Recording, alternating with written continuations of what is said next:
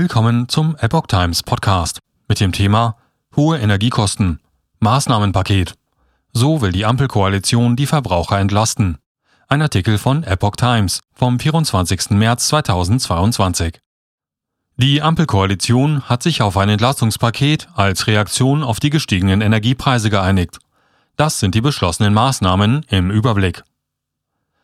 Die Spitzen der Ampelkoalitionspartner SPD, Grüne und FDP haben sich auf ein Entlastungspaket angesichts der gestiegenen Energiepreise verständigt.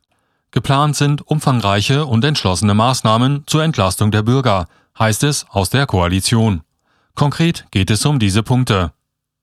Die Menschen in Deutschland sollen wegen steigender Preise im laufenden Jahr einmalig mit einer Energiepreispauschale von 300 Euro über die Einkommensteuer entlastet werden. Die Koalition hat sich auf eine Absenkung der Energiesteuer auf Kraftstoffe für drei Monate geeinigt. Familien sollen einen Einmalbonus in Höhe von 100 Euro pro Kind erhalten. Das Geld soll auf den Kinderfreibetrag angerechnet werden. Empfänger von Sozialleistungen sollen nach dem Willen der Ampelkoalition wegen der hohen Energiepreise eine weitere Einmalzahlung bekommen.